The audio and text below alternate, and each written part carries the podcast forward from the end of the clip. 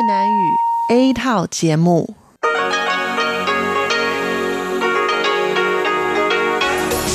Đây là Đài Phát thanh Quốc tế Đài Loan RTI.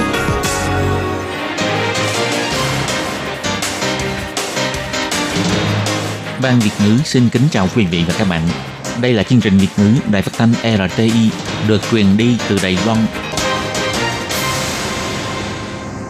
Thúy Anh xin kính chào quý vị và các bạn. Chào mừng các bạn đến với chương trình phát thanh của Ban Việt ngữ Đài Phát thanh Quốc tế RTI ngày hôm nay. Kính thưa quý vị và các bạn, hôm nay là thứ Sáu, ngày 18 tháng 1 năm 2019, tức nhằm ngày 13 tháng 12 năm Mậu Tuất. Chương trình phát thanh hôm nay gồm các nội dung chính như sau. Mở đầu là phần tin tức thời sự Đài Loan, kế đến là chuyên đề tiếng Hoa cho mỗi ngày, nhịp sống Đài Loan và kết thúc là chuyên mục nhìn ra thế giới.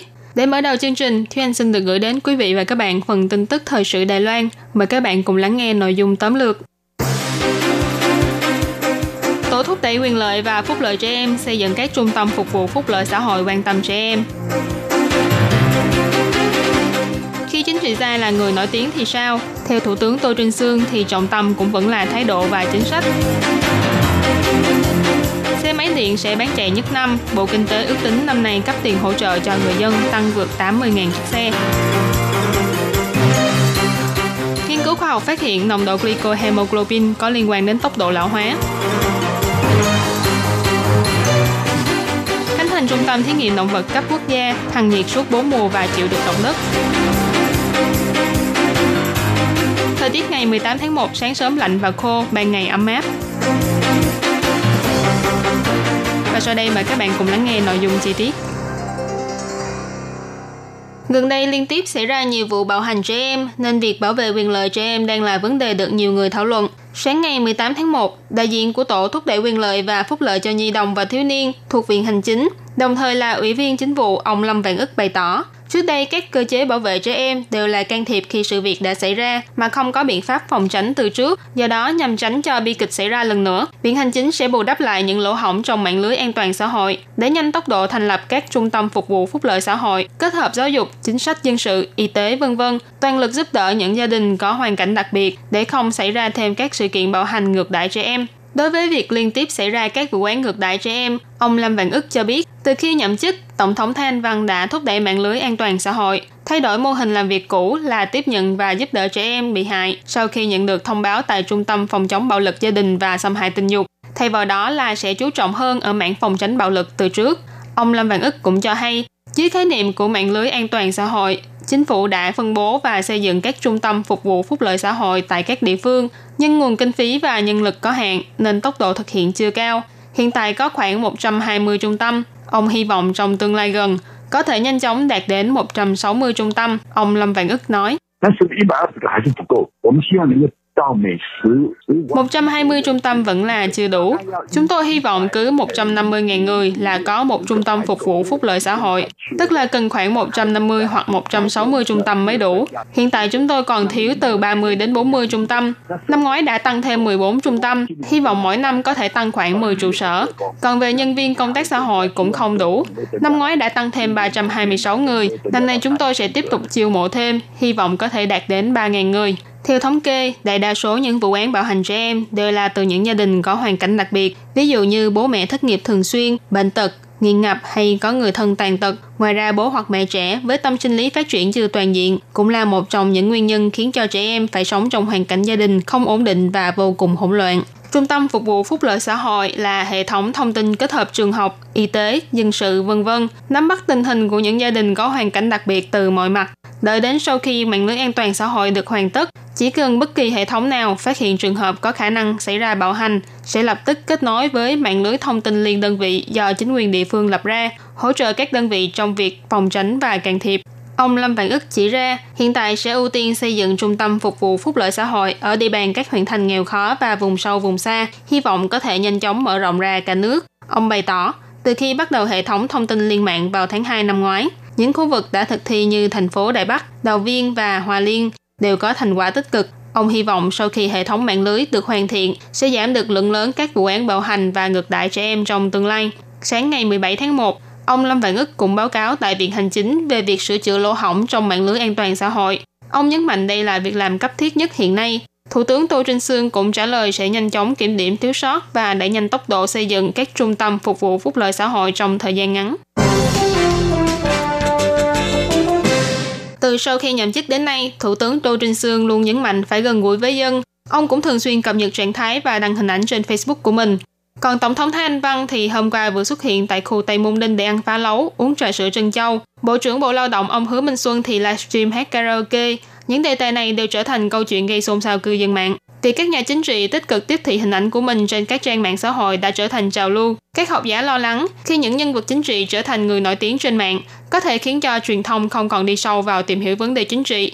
Việc tuyên truyền chính sách cũng trở nên nông cạn và quá đi sâu vào cách quảng bá chiến thuật mà bỏ qua phương hướng chiến lược, không nhìn thấy được triển vọng của chính sách. Ngày 18 tháng 1, Thủ tướng Tô Trinh Sương khi trả lời phỏng vấn cho hay, thời đại bây giờ đã khác, chính phủ phải để cho người dân biết mình đã làm gì. Internet chỉ là một trong số những công cụ truyền tải thông tin, quan trọng là thay đổi thái độ và cải thiện cách thực hiện. Ông Tô Trinh Sương nói.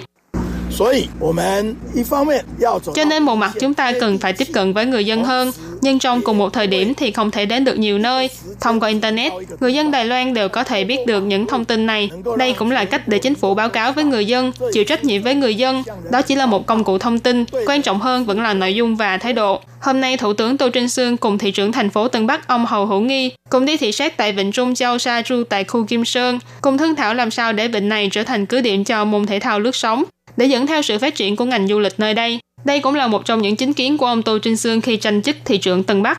Hiện tại, ông Hầu Hữu Nghi đã tiếp nạp ý tưởng của Thủ tướng Tô Trinh Sương vào dự án du lịch mới. Ông Tô Trinh Sương cho biết, trong cuộc họp Viện Hành Chính ngày 17 tháng 1, ông Hầu Hữu Nghi đã đề nghị đến thị sát, hy vọng chính quyền trung ương có thể kết hợp cùng địa phương. Ông Tô Trinh Sương cũng cho biết, môn lướt sóng là một trong các hạng mục của Thế vận hội Tokyo năm 2020. Vịnh Trung Châu Saju là một địa điểm rất tốt, nên xây dựng thành điểm lướt sóng để đào tạo cho tuyển thủ. Năm nay, Bộ Kinh tế Đài Loan lập ngân sách hỗ trợ mua xe máy điện đạt đến 606 triệu đài tệ. Theo thống kê đến ngày 18 tháng 1, chính phủ đã cấp tiền hỗ trợ cho người dân mua gần 5.000 chiếc xe máy điện. Cục Công nghiệp thuộc Bộ Kinh tế nêu ra, các hãng sản xuất đang nghiên cứu phát triển loại xe kiểu mới, dự kiến sẽ lần lượt ra mắt thị trường vào 6 tháng cuối năm. Cộng thêm Trung ương và chính quyền địa phương đều thúc đẩy chính sách cấp tiền hỗ trợ mua xe máy điện, do đó có khả năng tác động số lượng xe máy điện tiếp tục tăng trưởng. Đứng trước xu hướng vận tải xanh hiện nay, hàng năm chính phủ đều soạn lập hơn 100 triệu đài tệ để hỗ trợ cho người dân hưởng ứng mua xe máy điện. Cục Công nghiệp cho biết, theo kế hoạch năm ngoái, vốn lập dự toán ngân sách là 572 triệu đài tệ. Nhưng trước xu hướng xe máy điện ngày càng bán chạy, khiến khoản tiền hỗ trợ đã bị cạn kiệt trước dự tính, nên sau đó lại tiếp tục rót thêm kinh phí là 300 triệu đài tệ cho dự án này. Tính tổng cộng trong năm 2018 đã cấp tiền hỗ trợ cho 78.000 chiếc xe máy điện, tăng trưởng gấp 2 lần so với năm 2017. Có thể nói đây là một năm bùng nổ tiêu thụ mạnh mẽ của xe máy điện. Ông Đồng Kiến Cường, trưởng phòng tổ điện cơ kim loại của Cục Công nghiệp nêu ra nguyên nhân bùng nổ. Ông cho biết, có lẽ là trước và sau Tết xuất hiện tình trạng đổi xe cũ mua xe mới, cộng thêm một số doanh nghiệp sản xuất xe máy tung ra nhiều biện pháp ưu đãi, nên khiến cho lượng tiêu thụ tăng lên. Bên cạnh đó là hiện nay các chính quyền địa phương đã ra thông báo bắt đầu cấp tiền hỗ trợ mua xe máy điện. Nên nhằm tránh việc chính quyền địa phương sẽ hết hạn cấp tiền hỗ trợ vào cuối năm, người tiêu dùng cũng hy vọng sắm trước cho mình một chiếc xe máy điện vào đầu năm mới.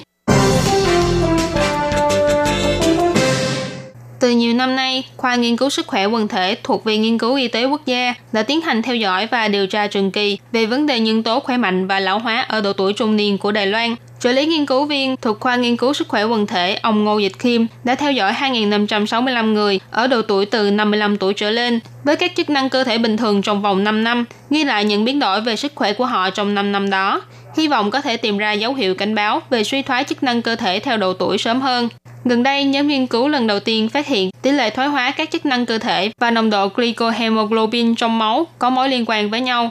Kết quả nghiên cứu này đã được đăng tải trên tờ tạp chí Lão khoa, khoa học dược phẩm của Hiệp hội Lão khoa của Mỹ, góp phần vào việc nghiên cứu các nguyên nhân ảnh hưởng đến lão hóa sức khỏe. Ông Ngô Dịch Kim chỉ ra, glycohemoglobin vốn là một trong những hạng mục lâm sàng quan trọng khi kiểm tra sức khỏe thông thường.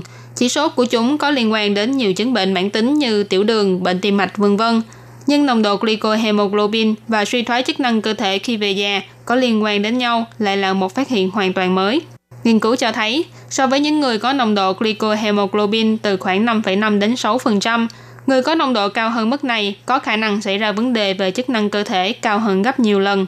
khả năng xảy ra biến chứng sức khỏe ở người già và trung niên có nồng độ glycohemoglobin từ 7% trở lên tăng gấp 1,21 lần mỗi năm. Nghiên cứu này đã dẫn đầu quốc tế khi lần đầu tiên phát hiện nếu chỉ số glycohemoglobin thấp hơn dưới 5,5%, mặc dù nằm trong phạm vi bình thường, nhưng khả năng xảy ra biến chứng sức khỏe vẫn tăng gấp 1,25 lần mỗi năm. Nghiên cứu nhóm người có chỉ số glycohemoglobin thấp trong thí nghiệm cho thấy, trong máu của nhiều người có chứa hàm lượng protein interleukin 6 có tính phân giải khá cao. Đây là dạng protein kích thích các quá trình viêm và tự miễn nhiễm ở nhiều bệnh như tiểu đường, sơ vữa động mạch vân vân, cho thấy tốc độ suy thoái chức năng của người trung niên và người già có chỉ số glycohemoglobin thấp và hàm lượng interleukin 6 cao nhanh hơn rất nhiều lần. Ông Ngô Dịch Kim nói.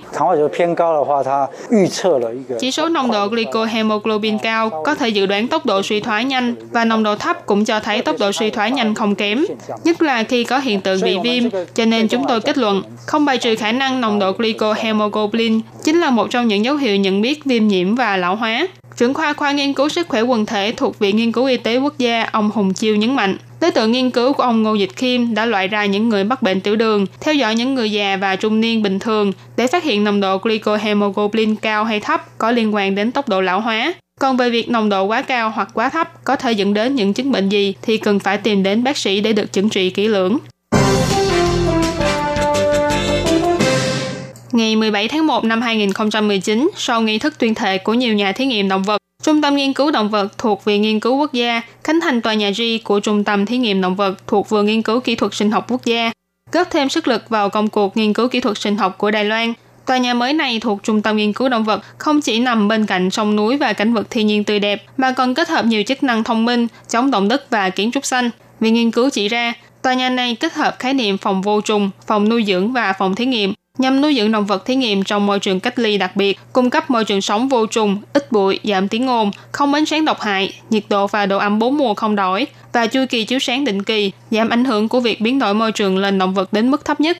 Phó chủ nhiệm Trung tâm Nghiên cứu Động vật thuộc Viện Nghiên cứu Quốc gia ông Vương Kế Quảng nói, vì có rất nhiều động vật thí nghiệm quan trọng và quý hiếm nằm ở các đơn vị thí nghiệm khác nhau, nên gặp phải thiên tai, dịch bệnh, mất điện hay sự cố nào khác đều có thể khiến cho loài động vật đó bị mất giống.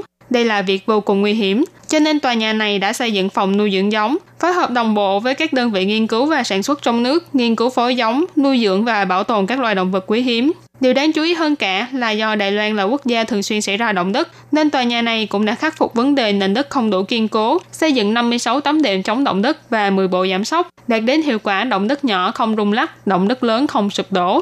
Ông Vương Cứ Quảng nói, Chúng tôi học hỏi các chuyên gia ở Trung tâm Địa chấn Quốc gia, dùng tầng B1 làm cơ địa, giữa tầng B1 và tầng trệt đặt thêm một lớp ngăn cách địa chấn, đảm bảo an toàn cho cả tòa nhà. Trong tương lai, tòa nhà này chủ yếu dùng để nuôi dưỡng những động vật thí nghiệm nhỏ như chuột đồng, chuột bạch, chuột lan và thỏ thí nghiệm. Những động vật này góp phần trong nghiên cứu các chứng bệnh như ung thư, hệ miễn dịch, bài tiết hay thoái hóa thần kinh vân vân. Viện nghiên cứu quốc gia cũng nhấn mạnh, chỉ cần động vật khỏe mạnh, chất lượng môi trường thí nghiệm đủ tốt, thì kết quả thí nghiệm sẽ cho số liệu đáng tin cậy nhất, giúp cho nghiên cứu kỹ thuật sinh học của Đài Loan bước lên một tầm cao mới.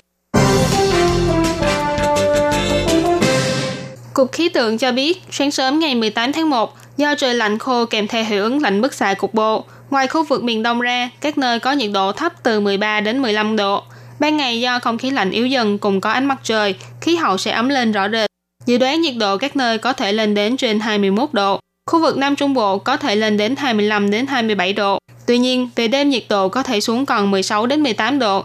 Nhiệt độ ngày và đêm chênh lệch nhiều, người dân cần chú ý giữ ấm khi nhiệt độ thay đổi. Tuy thời tiết có biến chuyển tốt, nhưng trước buổi trưa, gió đông bắc vẫn mạnh từ Đài Nam trở về miền Bắc cùng đồng Bán Bộ, bán đảo Hằng Xuân và các biển đảo ngoài khơi có thể có gió mạnh từ cấp 8 đến cấp 10. Khu vực ven biển sẽ có sóng lớn. Khu vực Đông Bán Bộ bao gồm Nghi Lan và Lục Đảo, bán đảo Hằng Xuân sẽ có thể có sóng dài. Người dân hoạt động ngoài khơi hoặc gần biển cần chú ý an toàn. Cuối tuần gần khu vực Đài Loan có gió nhẹ hướng đông, thời tiết ổn định, Trừ khu vực Đông Bán Bộ và miền núi phía Bắc có lượng mưa ít, thì các huyện thị khác đều có nắng ấm trời đẹp. Sáng sớm trời hơi lạnh, nhiệt độ ban ngày ấm áp, thích hợp đi chơi. Ngày 20 tháng 1 thì mưa phong đi qua, từ ngày 21 trở đi, luồng không khí lạnh từ Trung Quốc tràn về, nhiệt độ miền Bắc của Đài Loan sẽ giảm dần. Theo thông tin dự báo chất lượng không khí của Sở Môi trường, hôm nay Nghi Lan và vùng Hoa Liên Đài Đông có chất lượng không khí tốt, miền Bắc, miền Trung và khu Mã Tổ Bành Hồ có cấp độ bình thường, khu Vân Lâm Gia Nghĩa Đài Nam, Cao Hùng Bình Đông và Kim Môn, chất lượng không khí đang ở cấp độ cảnh báo màu cam. Vừa rồi là phần tin tức Đài Loan do Thúy Anh biên tập và thực hiện. Cảm ơn sự chú ý lắng nghe của quý vị và các bạn. Thân ái chào tạm biệt và hẹn gặp lại.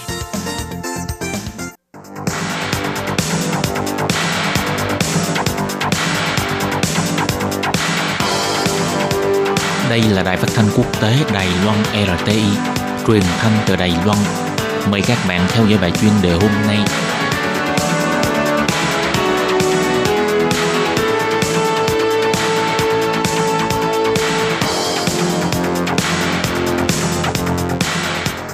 Các bạn thân mến, Hải Ly ờ, xin chào các bạn. Mời các bạn theo dõi bài chuyên đề hôm nay qua nội dung bài viết Đài Loan gia tăng 30.000 chiếc xe đạp điện mỗi năm, trưởng ban triệu tập Đảng Sức Mạnh Thời Đại từ Vĩnh Minh yêu cầu phải đưa xe đạp điện vào danh mục phương tiện cần quản lý.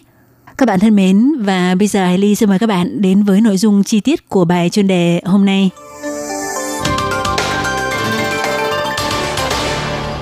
Ở Đài Loan hiện nay hệ thống giao thông công cộng vô cùng tiện lợi. Bên cạnh những phương tiện công cộng được sử dụng phổ biến, thì ngoài ra trong những năm gần đây có một phương tiện giao thông cá nhân được khá nhiều người ưa chuộng, đó là xe đạp điện. Tuy nhiên hiện cũng có nhiều điều bất cập, đặc biệt là xảy ra nhiều tai nạn trong lúc điều hành phương tiện xe đạp điện. Ngày 18 tháng 1, trưởng ban triệu tập Đảng Sức Mạnh Thời Đại ông Từ Vĩnh Minh tổ chức buổi họp báo để thảo luận vấn đề quản lý xe đạp điện. Ông Từ Vĩnh Minh nói – về hình thức bề ngoài thì xe đạp điện e-bike có một số điểm khác với xe máy và sau khi tiến hành cải trang, tốc độ có thể đạt 60 km một giờ. Xe đạp điện không cần giấy đăng ký xe, cũng không có quy định hạn chế niên hạn sử dụng. Đi xe đạp điện không cần phải đội mũ bảo hiểm. Mặc dù xe đạp điện hiện là loại phương tiện không ai quản lý, nhưng số vụ tai nạn lại tăng cao hàng năm, trong đó tỷ lệ gây tai nạn của người vị thành niên đạt tỷ lệ 20%. Theo ông Từ Vĩnh Minh cho rằng cần phải sửa đổi luật để đưa xe đạp điện vào danh mục phương tiện giao thông cần quản lý. Theo số liệu của Sở Cảnh chính chỉ ra, trong vòng 5 năm gần đây, kể từ năm 2014 đến cuối tháng 11 năm 2018, Số người thương vong do tai nạn khi điều khiển xe đạp điện gồm có 27 người tử vong, 6.456 người bị thương. Theo thống kê về nguyên nhân thì có 20% xảy ra tai nạn là do vi phạm quy định về nhường làn xe, còn các nguyên nhân khác chiếm 44%. Ngoài ra, số vụ tai nạn xe đạp điện do người điều khiển vị thành niên gây ra chiếm 20%, với tổng số vụ tai nạn tính lũy kế trong vòng 5 năm là 1.445 vụ.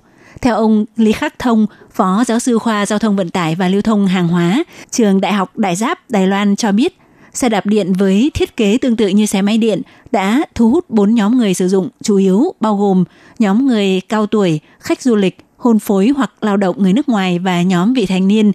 Thì do thiếu kinh nghiệm điều khiển phương tiện giao thông trên đường hoặc phản ứng chậm, cộng thêm lại không đội mũ bảo hiểm, do vậy chỉ cần bị va quẹt là sẽ gây thương vong – mảng này đã trở thành góc khuất về an toàn đường xá. Xe đạp công cộng tại Đài Loan hiện tại cũng đã bắt đầu sử dụng xe đạp điện e-bike. Do vậy, sẽ dẫn đến các vấn đề liên quan đến xe đạp điện ngày càng phổ biến hơn và nghiêm trọng hơn, nên xem xét nhanh chóng để đưa xe đạp điện vào danh mục quản lý giống như xe máy điện. Ông Hứa Vĩnh Minh cũng đề xuất phiên bản dự thảo sửa đổi đối với điều lệ xử phạt trong quản lý giao thông đường xá. Theo đó, không đội mũ bảo hiểm phạt 500 đài tệ, cải trang xe đạp điện không đúng với quy định sẽ bị phạt từ 500 đến 1.500 đài tệ, đồng thời yêu cầu phải cải thiện trong thời hạn quy định và phải tiến hành tái kiểm định xe. Ngoài ra, ông Từ Vĩnh Minh cũng yêu cầu Bộ Giao thông phải sửa đổi quy định về an toàn đường xá, đưa xe đạp điện vào danh mục quản lý, đồng thời thực hiện quy định cấm xe đạp điện chạy trên đường dành cho người đi bộ trên phạm vi toàn quốc. Theo Ủy viên chuyên môn Lý Thiệu Hiền thuộc vụ đường bộ Bộ Giao thông chỉ ra, từ năm 2016 đến năm ngoái, xe đạp điện của Đài Loan mỗi năm tăng thêm 30.000 chiếc, Số liệu này đã cho thấy cần phải bắt đầu cải thiện tình hình. Trước mắt Bộ Giao thông đã bắt tay vào nghiên cứu sửa đổi luật, bao gồm quản lý về mũ bảo hiểm, cải trang và giấy đăng ký xe. Tổng cục Đường bộ cũng đã có sự chuẩn bị. Đối với việc cải trang trái với quy định, sắp tới cả chính quyền trung ương và chính quyền địa phương đều sẽ khởi động việc đẩy mạnh công tác liên kết kiểm tra. Các bạn thân mến, Vừa rồi các bạn vừa theo dõi bài chuyên đề do Hải Ly biên tập và thực hiện. Hải Ly xin cảm ơn các bạn đã quan tâm đón nghe. Thân ái, chào tạm biệt. Bye bye.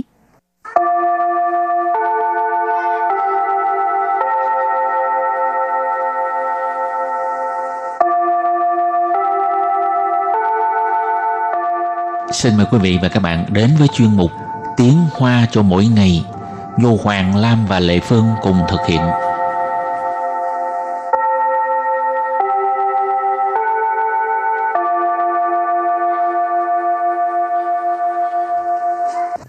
Hoàng Lam và Lệ Phương xin chào tất cả các bạn. Anh Hoàng Lam có bao giờ được cử đi công tác nước ngoài không? Không có. Không có hả? Ừ. Sao?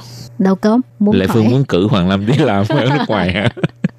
Tại vì hôm nay mình học có từ cử đi công tác nước ngoài. Chứ không phải cử Hoàng Lam đi làm ở nước ngoài. Trời sướng. Nghe mừng quá. Ừ. Không phải. Hào, hôm nay chúng ta học ngay câu câu số 1 Tháng sau công ty cử mình đi làm việc ở Anh Quốc. Câu số 2. Tốt quá, sau này tụi mình sẽ thường xuyên gặp mặt rồi. Bây giờ mời các bạn lắng nghe cô giáo đọc hai câu mẫu này bằng tiếng Hoa. 下个月公司派我到英国工作，太好了！以后我们就可以常常见面了。 Trước tiên chúng ta học câu mẫu số 1. 下个月公司派我到英国工作， Sau đây là giải thích từ vựng câu 1. 下个 月 Xa cơ duyên. Tháng sau. 公司 公司. Công ty. 派 派đó là cử phái. ha. 我 Wo đó là mình. Tôi. Đại từ nhân xưng ngôn thứ nhất số ít. 到 Tao đó là tới. ha. Đến là sang. 英国 Yên của nước Anh, Anh Quốc. 工作 Công chùa làm việc, công tác. Bây giờ ghép lại các từ này thành câu hoàn chỉnh. Mời cô giáo đọc lại câu này bằng tiếng Hoa. 下个月公司派我到英国工作。下个 月公司派我到英国工作。 Câu này có nghĩa là tháng sau công ty cử mình đi làm việc ở Anh Quốc. Và câu thứ hai, tốt quá, sau này tụi mình sẽ thường xuyên gặp mặt rồi. 太好了，以后我们就可以常常见面了。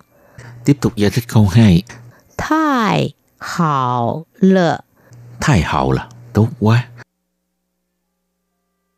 以后 以后 sau này 我们 wo mình tụi mình chúng mình 就 chú thì 可以 khở gì có thể 常常 chẳng chẳng thường xuyên 见面 trên men gặp mặt 了。 lợ rồi bây giờ ghép lại các từ này thành câu hoàn chỉnh mời cô giáo đọc lại câu này bằng tiếng hoa 太好了，以后我们就可以常常见面了。太好了， 以后我们就可以常常见面了。 Câu này có nghĩa là tốt quá, sau này tụi mình sẽ thường xuyên gặp mặt rồi. Và sau đây chúng ta làm quen với các từ vựng mở rộng.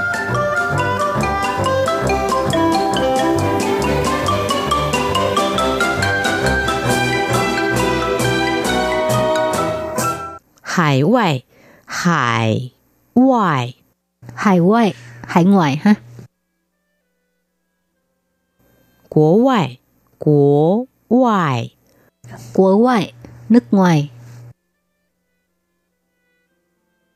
时差，时差， Sứ cha, chênh lệch múi giờ ha. 水土不服， 水土不服， 水thủ bu phủ là nước là cái ha. Không thích nghi được môi trường mới. Họ bây giờ chúng ta đặt câu cho các từ vựng mở rộng từ thứ nhất. Hải ngoại, hải ngoại. Hải ngoại cháu báo Mỹ đến tu hủy của tham gia của Trinh. Hàng năm, à, các kiều bào ở hải ngoại đều về nước để mà tham gia lễ quốc khánh ha. Quốc sinh, ngày lễ quốc khánh. Hấu từ tiếp theo, quốc ngoại, nước ngoài. 一个人在国外，你要照顾自己哦。 Một mình bạn ở nước ngoài nhớ tự lo ha, tự chăm sóc. Ừ. 好，từ tiếp theo 时差，间lịch múi giờ ha。因为时差的关系，所以白天我一直在睡觉， Vì trên lệch múi giờ thành ra ban ngày mình cứ ngủ hoài. à. 到了晚上我就睡不着了。 Buổi tối thì ngủ không được. Nì truy nà bên quản à, truy nà cái quốc gia quản á. 美国啦， Hoàng Lâm hỏi là bạn đi đâu chơi vậy? Đi nước ngoài nào? Đi nước nào vậy? Lệ Phương nói là đi uh, Mỹ. Mỹ của là Mỹ, 好 Hoa，Kỳ. từ cuối cùng 水土不服 là nước là cái ha。不管去哪里，我都没有所谓的水土不服。 Dù cho mình đi đâu nữa cũng không có vấn đề là nước là cái. Sinh thì nó mới hảo à. sức khỏe của bạn tốt vậy hả? Hảo, trước khi chấm dứt bài học hôm nay xin mời các bạn ôn tập lại hai câu mẫu.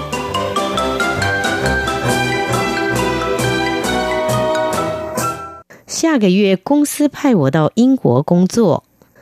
下个月 Xa cơ duyên, tháng sau, 公司 công sư, công ty, 派 派 đó là cử phái, ha. 我 Wo đó là mình, tôi, đại từ nhân xưng ngôn thứ nhất số ít. 到 Tao đó là tới, ha, đến, là sang. 英国 Yên của nước Anh, Anh Quốc. 工作 Công chùa, làm việc, công tác. Bây giờ ghép lại các từ này thành câu hoàn chỉnh. Mời cô giáo đọc lại câu này bằng tiếng Hoa. 下个月公司派我到英国工作。 下个月公司派我到英国工作。 Câu này có nghĩa là tháng sau công ty cử mình đi làm việc ở Anh Quốc. Và câu thứ hai, tốt quá, sau này tụi mình sẽ thường xuyên gặp mặt rồi. 太好了，以后我们就可以常常见面了。 Tiếp tục giải thích câu 2. 太 hào lợ. Tốt quá. Ý sau này.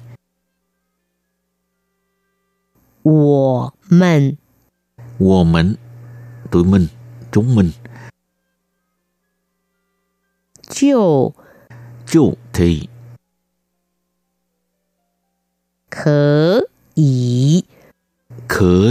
Có thể. 常常 chẳng chẳng thường xuyên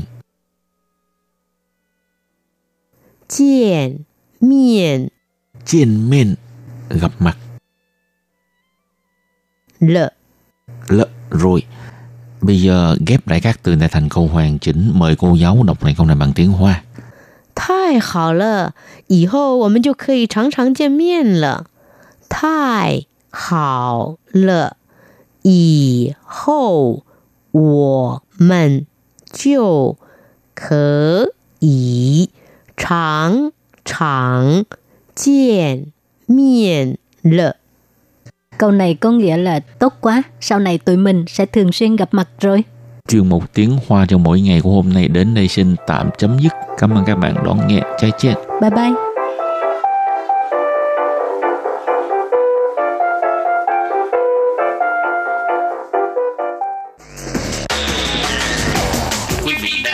chương trình Việt ngữ tại RTI truyền thanh Đài Loan.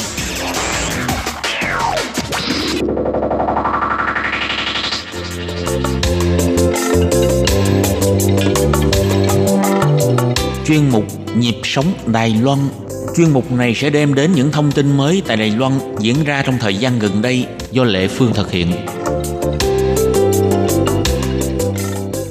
Lệ Phương thân chào các bạn, các bạn thân mến.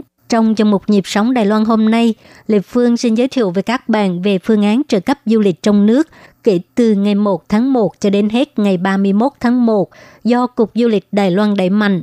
Đây là một phương án trợ cấp mới kể từ khi Cục Du lịch đẩy mạnh phương án trợ cấp phí ở lại đêm và phí giao thông khi đi du lịch tại Nghi Lan, Hoa Liên, Đài Đông, Cao Hùng và Bình Đông vào tháng 11 và tháng 12 năm ngoái. Phương án trợ cấp mới là như thế nào? Để biết thêm chi tiết, Lê Phương sẽ mời các bạn đón nghe nội dung của ngày hôm nay nhé.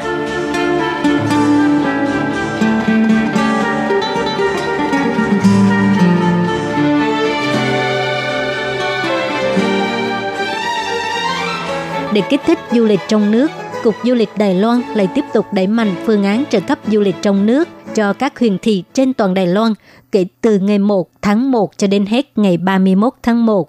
Nếu trên 60 tuổi và dưới 30 tuổi thì sẽ được trợ cấp nhiều hơn. Phương án trợ cấp này là thích hợp sử dụng du lịch theo đoàn tại 22 huyện thị trên toàn Đài Loan và du lịch tự do tại 19 huyện thị trên toàn Đài Loan. Cục trưởng Cục Du lịch ông Chu Vĩnh Huy cho hay. 三十 Giới trẻ dưới 30 tuổi, bao gồm 30 tuổi nhé, thì sẽ được trợ cấp nhiều hơn. À, sở dĩ chúng tôi đưa ra một cái à, phương án như vậy là tại vì trong thời gian gần đây, tỷ lệ đặt phòng ở khu vực Trung Nam Bộ rất là thấp, cho nên chúng tôi hy vọng sau khi đẩy mạnh phương án trợ cấp như thế này, thì tỷ lệ đặt phòng ở khu vực Trung Nam Bộ sẽ cao hơn. Trong thời gian trợ cấp, nếu du khách đi du lịch tự do vào Chủ nhật đến thứ năm và ở lại đêm tại các khách sạn hợp pháp và có tham gia phương án trợ cấp của 19 huyện thị thì sẽ được trợ cấp như sau. Dưới 59 tuổi thì tiền phòng một đêm sẽ được trợ cấp cao nhất là 1.000 đầy tệ. Còn trên 60 tuổi và dưới 30 tuổi thì tiền phòng một đêm sẽ được trợ cấp thêm 500 đầy tệ, tức là 1.500 đầy tệ. Nhưng phương án trợ cấp lần này chỉ trợ cấp phí ở, không có trợ cấp phí giao thông như lần trước. Và điều nên chú ý là phải trực tiếp đặt phòng với nhà kinh doanh phòng trọ, nhà kinh doanh khách sạn mới được trợ cấp. Cũng có thể lên trang web của các khách sạn đặt phòng hoặc là cũng có thể gọi điện và tất nhiên là cũng có thể đến ngay khách sạn để mà đăng ký phòng thì sẽ được trợ cấp. Còn nếu như thông qua trang web trung gian để mà đặt phòng hoặc là dùng phiếu ở lại đêm thì không được trợ cấp. Cục Du lịch cho hay phương án trợ cấp du lịch tại Nghi Lan, Hoa Liên, Đài Đông, Bình Đông và Cao Hùng được thực thi vào tháng 11 và tháng 12 năm ngoái để dấy lên phong trào du lịch trong nước. Tính đến giữa tháng 12, nhà kinh doanh nhà trọ tổng cộng đã lãnh được cái số tiền trợ cấp là đạt trên 10 triệu đầy tệ, đem đến hiệu ích du lịch 2,8 tỷ đầy tệ. Do đó, Cục Du lịch lại tiếp tục đẩy mạnh phương án mở rộng trợ cấp du lịch trên toàn quốc kể từ ngày 1 tháng 1 tới ngày 31 tháng 1 nhằm khích lệ người dân tham gia các hoạt động du lịch ngoài trời, đồng thời làm nóng lên thị trường du lịch trong nước, qua đó đẩy mạnh phát triển ngành du lịch địa phương. Nếu đã được trợ cấp trong phương án đầu tiên thì vẫn có thể tiếp tục xin trợ cấp phương án tiếp theo. Cục Du lịch cho hay về phần trợ cấp du lịch theo kiểu tự do, chỉ cần trợ cấp cho du khách đi du lịch tại 19 huyện thị, ngoài trừ thành phố Đài Bắc, thành phố Đào Viên và thành phố Tân Trúc, thì trong thời gian trợ cấp dự kiến sẽ có 1 triệu 400 ngàn du khách đi du lịch, tạo hiệu ích du lịch trên 5 tỷ đầy tệ. Còn về phần du lịch theo đoàn thì sẽ trợ cấp cho toàn Đài Loan.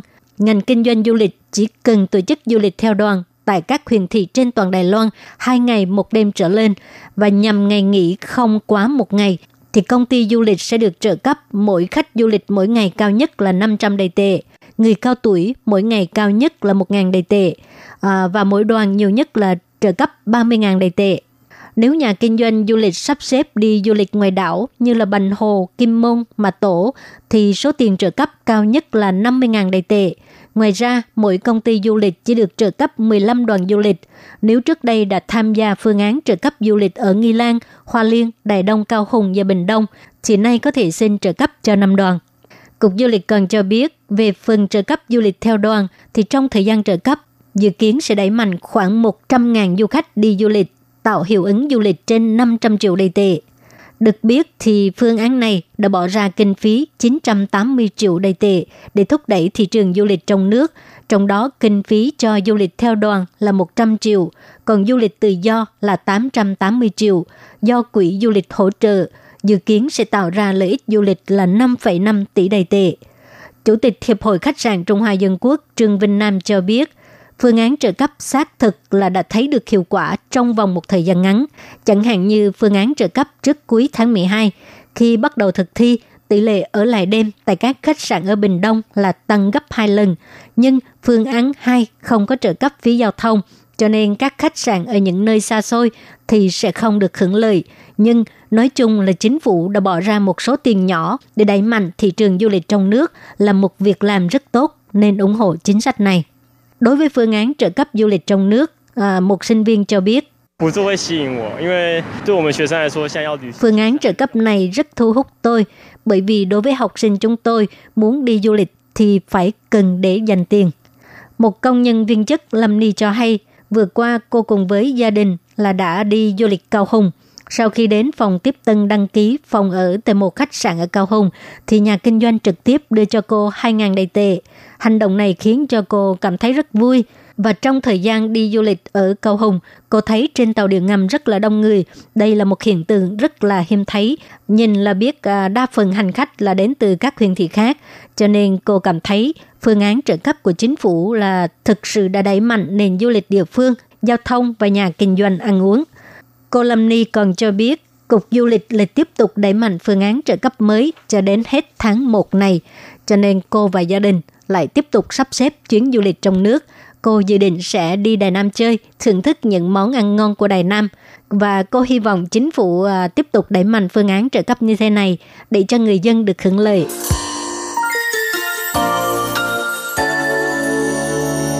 Các bạn thân mến, bây giờ Lệ Phương xin nói à, ngắn gọn lại một vài điểm quan trọng để cho các bạn hiểu rõ hơn về phương án trợ cấp du lịch trong nước kể từ ngày 1 tháng 1 cho đến hết ngày 31 tháng 1. À, chỉ cần bạn là công dân Đài Loan, tức là có giấy chứng minh nhân dân Đài Loan thì có thể hưởng được cái à, trợ cấp này. Nếu như cả nhà bạn đi du lịch trong nước tại 19 huyện thị à, thì được trợ cấp. Khi đăng ký ở khách sạn, À, chỉ cần trình giấy chứng minh nhân dân là sẽ được trợ cấp. Ví dụ như à, phòng một đêm là 2.000 đầy tệ, thì à, nếu như gia đình bạn có một người à, dưới 30 tuổi hoặc là trên 60 tuổi thì sẽ được à, bớt một nghìn rưỡi đầy tệ, cho nên chỉ cần trả phí khách sạn là 500 đồng thôi. Còn thuộc lứa tuổi khác thì được trợ cấp một nghìn đầy tệ. Và một phòng chỉ trợ cấp cho một người thôi nha. Tức là nếu có bốn người ở một phòng với giá 6.000 đầy tệ thì chỉ có một người là được hưởng trợ cấp. À, nếu ở lại đêm à, thứ hai thì à, lấy tên người khác để mà xin trợ cấp. Và nên nhớ là trong cái thời gian trợ cấp không phải ngày nào cũng có trợ cấp mà chỉ có trợ cấp vào chủ nhật cho đến thứ năm hàng tuần thôi. À, thứ sáu thứ bảy thì không có trợ cấp. Các bạn thân mến, vừa rồi Lệ Phương đã giới thiệu với các bạn về phương án trợ cấp du lịch trong nước kể từ ngày 1 tháng 1 cho đến ngày 31 tháng 1. Và sau đây thì Lệ Phương xin chuyển qua đề tài khác. À, các bạn biết không, vừa qua Bộ Giáo dục Đài Loan là đã ủy thác trường trung cấp nghề thủy sản quốc lập Bành Hồ tổ chức chương trình đoàn hiệu trưởng các trường trung học phổ thông Việt Nam đến Đài Loan giao lưu năm 2018 thì trong chuyến giao lưu này, đoàn Việt Nam gồm đại diện của 17 trường trung học phổ thông của thành phố Hồ Chí Minh là đã ký kết bản ghi nhớ hợp tác với 20 trường trung học phổ thông và trung học nghề và 10 trường đại học của Đài Loan về các nội dung như là giao lưu trao đổi giữa các giáo viên và học sinh, thiết lập chương trình học thuật ngắn hạn, học tập trực tuyến vân vân. À, chuyến giao lưu này đã được kết thúc rất là tốt đẹp và bây giờ thì Lệ Phương sẽ mời các bạn tiếp tục đón nghe để tìm hiểu thêm chi tiết nhé.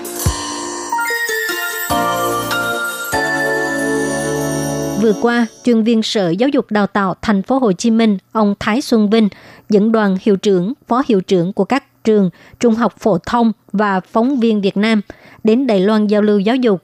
Trước ngày cuối cùng đoàn rời Đài Loan, thì Thứ trưởng Bộ Giáo dục Đài Loan bà Phạm Tống Lục để tổ chức một cái buổi tiệc tiễn đưa chúc mừng cuộc giao lưu giáo dục giữa Đài Loan và Việt Nam diễn ra thuận lợi và tốt đẹp.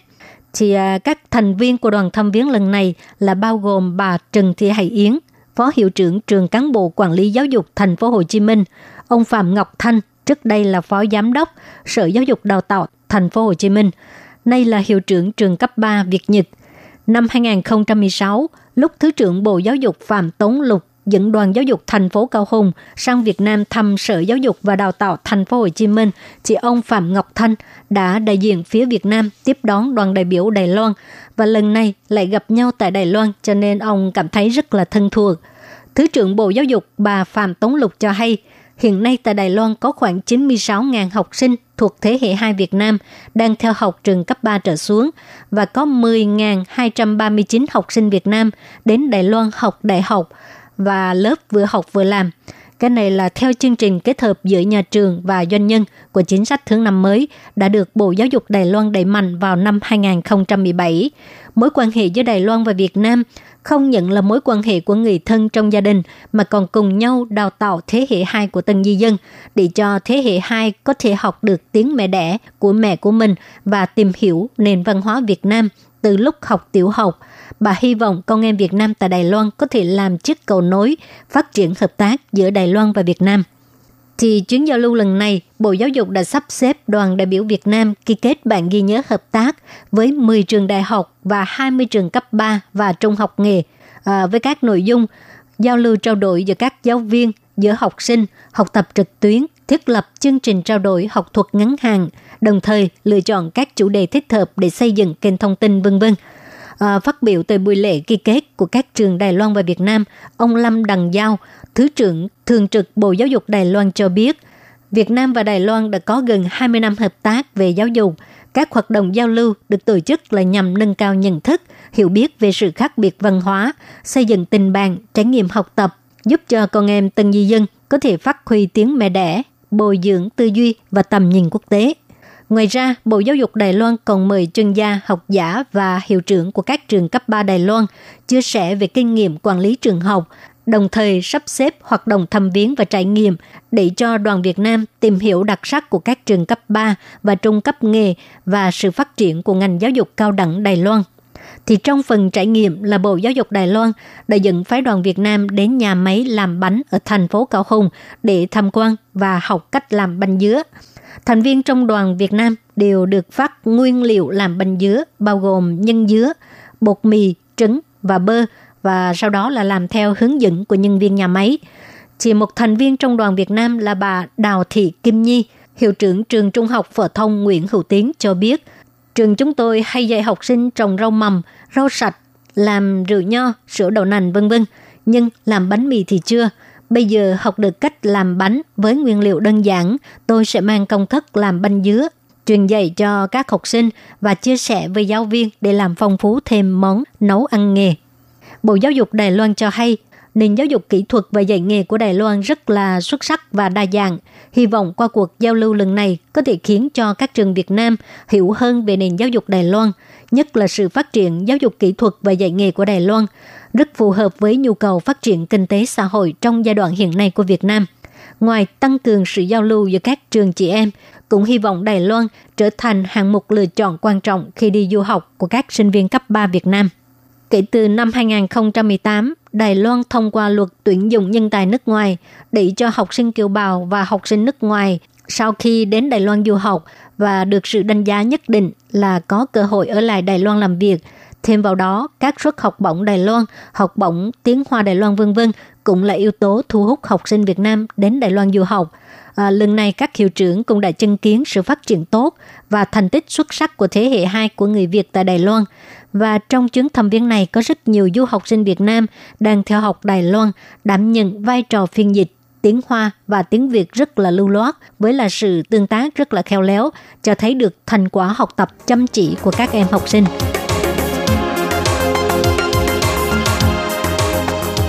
Các bạn thân mến, các bạn vừa theo dõi chung mục Nhịp sống Đài Loan do Lê Phương thực hiện. Chung mục xin tạm chấm dứt ngang đây. Lê Phương xin cảm ơn các bạn đã đón nghe và xin hẹn gặp lại các bạn vào tuần sau cũng trong giờ này.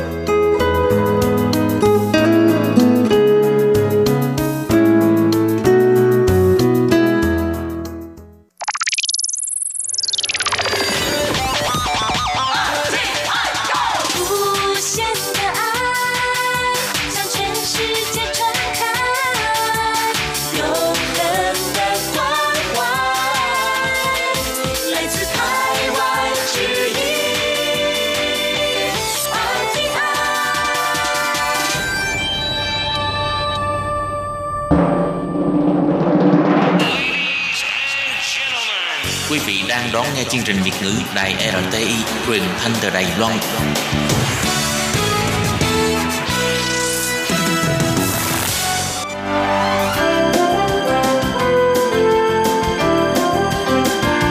Xin mời quý vị và các bạn đến với chuyên mục Nhìn ra thế giới. Chuyên mục này gồm những nội dung liên quan đến quốc tế,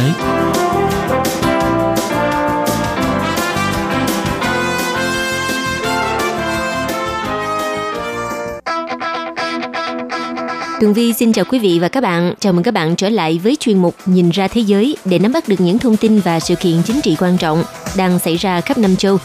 Các bạn thân mến, nội dung của chuyên mục ngày hôm nay bao gồm những thông tin như sau. Kế hoạch rời Liên minh châu Âu của Anh Quốc bị bác bỏ. Tổng thống Pháp Macron đang đưa ra một cuộc chơi mang tính quyết định để giải quyết cuộc bạo động phe áo vàng. Cuối cùng là mối quan hệ giữa Canada và Trung Quốc đang trong giai đoạn căng thẳng. Sau đây xin mời các bạn cùng theo dõi nội dung chi tiết.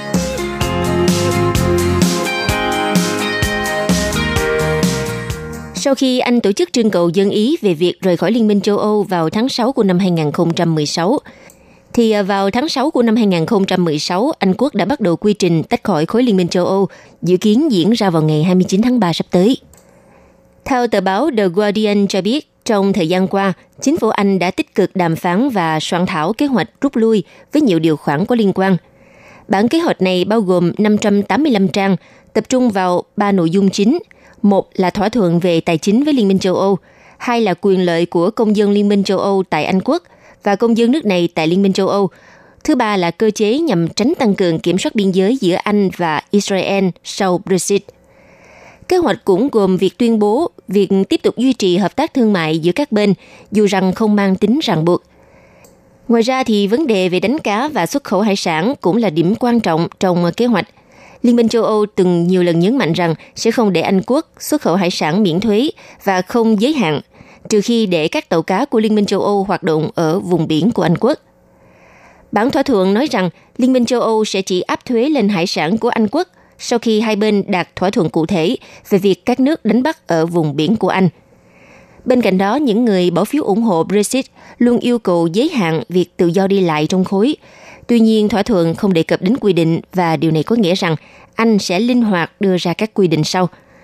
Cũng theo bản thỏa thuận, sau khi Anh rời khỏi Liên minh châu Âu vào ngày 29 tháng 3, thì nước này vẫn cùng với Liên minh châu Âu là một thị trường thống nhất cho đến cuối năm 2020 khi mà hai bên đưa ra thỏa thuận thương mại mới.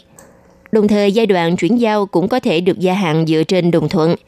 Anh cũng sẽ đóng góp cho các chương trình của Liên minh châu Âu cho đến hết năm 2020. Theo thông tin của tờ báo The Guardian, thì kết quả bỏ phiếu tối ngày 15 tháng 1, tức là 16 tháng 1 giờ Đài Loan, cho thấy thỏa thuận Brexit mà Thủ tướng Anh Theresa May theo đuổi đã nhận được 432 phiếu chống và 202 phiếu ủng hộ tức là Thủ tướng Anh Theresa May đã nhận thất bại lớn tại Quốc hội sau khi đa số nghị sĩ nước này bác bỏ thỏa thuận Brexit, hay còn gọi là Anh rời khỏi Liên minh châu Âu. Theo giới phân tích nhận định, kết quả trên sẽ châm ngòi cho bất ổn chính trị và có thể dẫn tới việc Anh rời Liên minh châu Âu trong một tình trạng mất trật tự hoặc là có thể dẫn tới đảo ngược quyết định rời Liên minh châu Âu năm 2016. Ngay sau khi Quốc hội bỏ phiếu phản đối thỏa thuận của Thủ tướng Theresa May, thì lãnh đạo cung đảng đối lập ngài Jeremy Corbyn đã kêu gọi bỏ phiếu bất tín nhiệm chính phủ của bà May vào ngày 16 tháng 1. Có thể nói đây là một thất bại to lớn của Thủ tướng Theresa May, vì à, hơn 100 nghị sĩ thuộc đảng bảo thủ của bà May và cả những người ủng hộ Anh rời Liên minh châu Âu lẫn những người ủng hộ Anh tiếp tục là thành viên của Liên minh châu Âu, họ đã hợp lực bỏ phiếu bác bỏ thỏa thuận, dẫn tới một thất bại tồi tệ nhất của chính phủ trong lịch sử 95 năm tại Quốc hội theo một nghị sĩ đảng bảo thủ ủng hộ Brexit, ông David Jones nói rằng thỏa thuận Anh rời khỏi Liên minh châu Âu hiện giờ đã chết. Liên minh châu Âu sẽ phải đưa ra những điều khoản tốt hơn cho Anh quốc.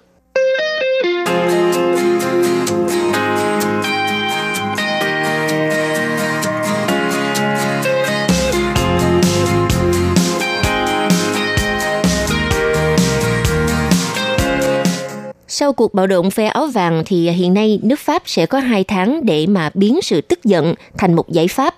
Tổng thống Emmanuel Macron đã đưa ra lời kêu gọi thực sự cấp thiết và chính thức khởi động cuộc đối thoại toàn quốc để mà thảo luận các vấn đề mà người dân đang quan tâm.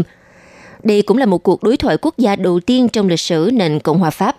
Trong đó, tất cả các công dân sẽ được tự do bày tỏ ý kiến có liên quan đến bốn chủ đề lớn, bao gồm chính sách thuế, hệ thống tổ chức chính quyền nhà nước, chính sách chuyển đổi và phát triển nguồn năng lượng bền vững và nền dân chủ. Trích nội dung của bức thư Tổng thống Macron gửi người dân hai ngày trước khi cuộc thảo luận lớn bắt đầu. Những đề xuất của quý vị sẽ cho phép xây dựng một khế ước mới cho đất nước, định hình hoạt động của chính phủ và quốc hội, xác định vị trí của nước Pháp trong Liên minh châu Âu và thế giới. Theo giới phân tích cho rằng, Bức thư này chẳng khác gì trao cho người Pháp sứ mệnh đồng hành cùng ông để mà đưa nền Cộng hòa Pháp bước tiến, đúng như tên của chính đảng ông đã thành lập năm 2016 để chuẩn bị ra tranh cử. Có thể nói, sau à, cam kết tăng lương và giảm thuế cho người có thu nhập thấp, cũng như việc tổ chức cuộc đối thoại toàn quốc là một biện pháp lớn thứ hai để mà giải quyết cuộc khủng hoảng biểu tình áo vàng đã làm chấn động toàn nước Pháp suốt hơn hai tháng qua – và từ nay cho tới ngày 15 tháng 3 trên cả nước Pháp, chính quyền địa phương họ sẽ mở sổ thu thập ý kiến của công dân. Tuy nhiên, cuộc thảo luận không giới hạn ở các tòa thị chính, mà nó còn có thể diễn ra ở bất cứ nơi nào và bất cứ hình thức đa dạng như ở chợ, nơi làm việc hay là các địa điểm công cộng phù hợp với luật pháp và do từng cá nhân riêng rẽ hay là các chức sắc dân cử, đảng phái hay đại diện hội đoàn đóng góp. Ngoài ra, chính phủ Pháp còn à, lập thêm một đường dây điện thoại riêng để mà tiếp nhận phản ánh. Điều này rất rõ ràng rằng đang tạo thuận lợi tối đa cho người dân để tham gia. Từ à, đầu tháng 3 năm nay, các vùng và đơn vị hành chính địa phương cao nhất của Pháp cũng sẽ lập ra các à, hội nghị công dân với thành phần khoảng 100 người lựa chọn bằng hình thức là rút thăm ngẫu nhiên từ đại diện của tất cả các bên có liên quan để mà trao đổi và cho ý kiến về các đề xuất thu được. Đồng thời để đảm bảo cuộc đối thoại có thể diễn ra một cách minh bạch và vô tư, thì à, sẽ có một hội đồng 5 thành viên, trong đó hai người do Thủ tướng bổ nhiệm, hai người do lãnh đạo hai viện quốc hội đề cử và một người do Chủ tịch Hội đồng Kinh tế, Xã hội và Môi trường lựa chọn cũng đã được thành lập. Giới phân tích cho rằng, từ à, nhượng bộ để xoa dịu làn sóng áo vàng bằng cuộc đối thoại toàn quốc này thì tổng thống Macron đã tiến thêm một bước mở ra cơ hội để mà trực tiếp lắng nghe cũng như cùng người dân tìm cách tháo gỡ vướng mắt và với hình thức tổ chức được đánh giá là bao quát và công khai như vậy, cuộc đối thoại này được coi là lối thoát cho cuộc khủng hoảng áo vàng, đồng thời cũng có thể giúp khôi phục lòng tin của người dân vào các thiết chế chính quyền và đối với Tổng thống Macron. Tuy nhiên, phe đối lập đã ngay lập tức chỉ trích sáng kiến này, nhưng với mức độ khác nhau. Trong khi các đảng ôn hòa truyền thống như à, những người Cộng hòa, đảng xã hội thì à, coi đây là chiêu thức truyền thông của Tổng thống Macron và họ tỏ ra dè dặt cũng như là để ngỏ khả năng tham gia thì à, lãnh đạo thiên tả ngài Jean-Luc Mélenchon của đảng nước Pháp bất khuất đã tuyên bố đối thoại này chỉ là cách để mà chính quyền lãng tránh dự án cải tổ hiến pháp. Còn à, phe cực hữu tập hợp quốc gia cũng cho rằng giải pháp này không phải là đối thoại mà phải tiến hành cải tổ hiến pháp lập tức, phải à, giải tán hạ viện và tiến hành bầu cử. Thưa các bạn, bất luận ra sao thì à, đây cũng là thành quả nhất định của phong trào áo vàng – trong à, một thời gian ngắn như vậy, phản ứng của vài chục nghìn người đã khiến cho chính quyền rơi vào thế bị động toàn diện và phải tiến hành những biện pháp mà chưa một phong trào xã hội nào làm được trong vòng nửa thế kỷ này. Giới phân tích cho rằng việc Tổng thống Macron từ bỏ tăng thuế môi trường đánh vào xăng dầu và rót thêm 10 tỷ euro để cải thiện thu nhập cho tầng lớp thu nhập thấp vân vân. Có thể nói những hành động trên vẫn chưa có thể hạ nhiệt căng thẳng – và Tổng thống Pháp Macron đã buộc phải chấp nhận một cuộc chơi sát ván với vòng đối thoại toàn quốc đầu tiên trong lịch sử.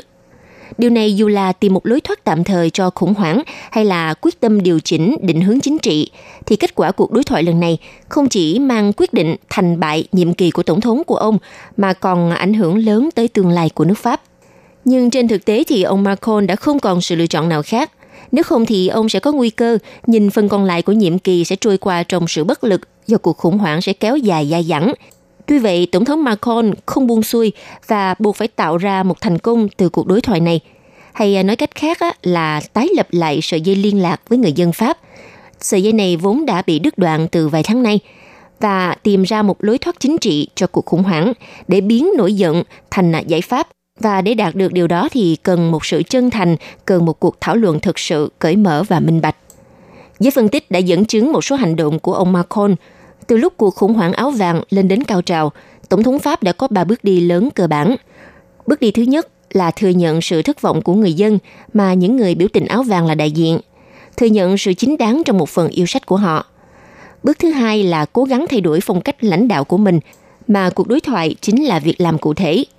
Trong hơn một năm qua, nhờ thắng lợi vang dội trong cuộc bầu cử, chính quyền của Tổng thống Macron đã thúc ép tiến độ cải tổ một cách quá gấp rút, đồng thời phớt lờ tất cả các phản đối do có sự hậu thuẫn từ đảng cầm quyền chiếm đa số tuyệt đối trong Hạ viện. Và đến thời điểm hiện tại thì à, phải đến lúc thay đổi sự áp đặt bằng một cuộc đối thoại dân chủ, quay trở lại một nguyên tắc lớn trong cương lĩnh tranh cử của Tổng thống, đó là tái lập một nền cộng hòa ràng buộc bởi khế ước và từ đó lập lại niềm tin vào các địa phương, vào xã hội và các nhân tố xã hội để sẵn sàng thay đổi. Như vậy, đến lúc tất cả các công dân Pháp lên tiếng và chính quyền phải lắng nghe tiếng nói của họ. Tuy nhiên, bước đi thứ ba mới chỉ bắt đầu, đó là xem xét các đề xuất từ cuộc đối thoại và thực hiện chúng. Nếu như điều này xảy ra thì Tổng thống Pháp sẽ phải điều chỉnh định hướng chính sách trong 3 năm còn lại của nhiệm kỳ của ông – nhưng nếu không chấp nhận, với lý do nó đi ngược lại các nguyên tắc lớn trong cương lĩnh tranh cử, hay à, đơn giản chỉ coi cuộc đối thoại là giải pháp tạm thời để đối phó với tình thế, thì à, tổng thống Pháp sẽ bị trừng phạt ngay lập tức trong cuộc bầu cử nghị viện châu Âu tháng 5 sắp tới. Với hậu quả rất lớn và người giành phần thắng sẽ là lực lượng dân túy, cực hữu của bà Marine Le Pen là đối thủ đã thất bại trước tổng thống Macron trong cuộc đua tới điện Elysee của năm 2017. Như thế, chìa khóa thành công của cuộc đối thoại quốc gia nằm ở khả năng chấp nhận các đề xuất mà người Pháp trao cho chính quyền. Đến nay, Tổng thống Macron vẫn tránh đề cập ý tưởng tổ chức một cuộc trưng cầu dân Ý về các vấn đề người dân gửi lên. Nhưng ờ, có lẽ đây là kịch bản dễ xảy ra nếu những đề xuất đó không phù hợp với ý tưởng của Tổng thống. Trong lịch sử nước Pháp hiện tại thì ờ, không ít lần lấy ý kiến như vậy đã kéo theo sự sụp đổ của chính quyền, như nhà lãnh đạo Charles de Gaulle đã buộc phải rút khỏi đời sống chính trị khi mà người Pháp nói không trong cuộc trưng cầu dân Ý năm 1969. Với Tổng thống Macron thì à, có thể nói đây là một canh bạc lớn, rất nhiều rủi ro, nhưng cũng là một cuộc chơi mà ông không thể nào lãng tránh được.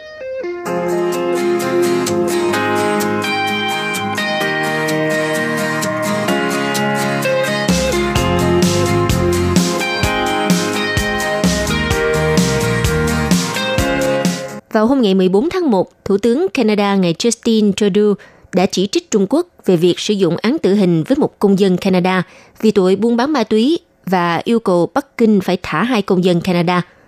Ngay lập tức, Bộ Ngoại giao của Trung Quốc nói rằng Thủ tướng Canada nên nghiêm túc nghiên cứu Công ước Vienna về à, quan hệ ngoại giao để không trở thành một trò cười.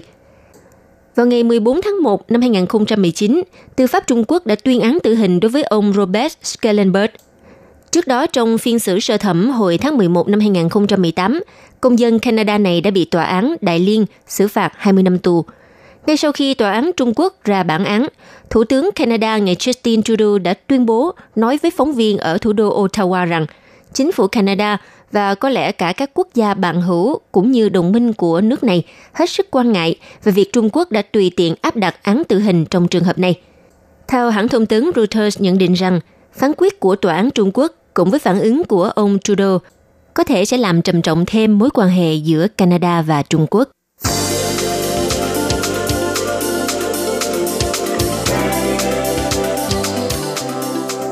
Quý vị và các bạn thân mến, vừa rồi là chuyên mục Nhìn ra thế giới do Tường Vi biên tập và thực hiện. Xin cảm ơn sự chú ý lắng nghe của các bạn.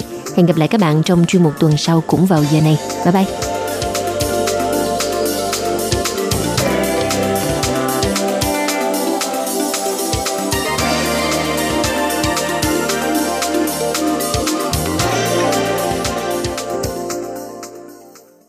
Hộp thư ban Việt ngữ, Vietnamese Service PO Box 123 gạch ngang 199 Taipei 11199 còn thư từ của thính giả ở Việt Nam, xin gửi đến hộp thư số 104 Hà Nội, Việt Nam.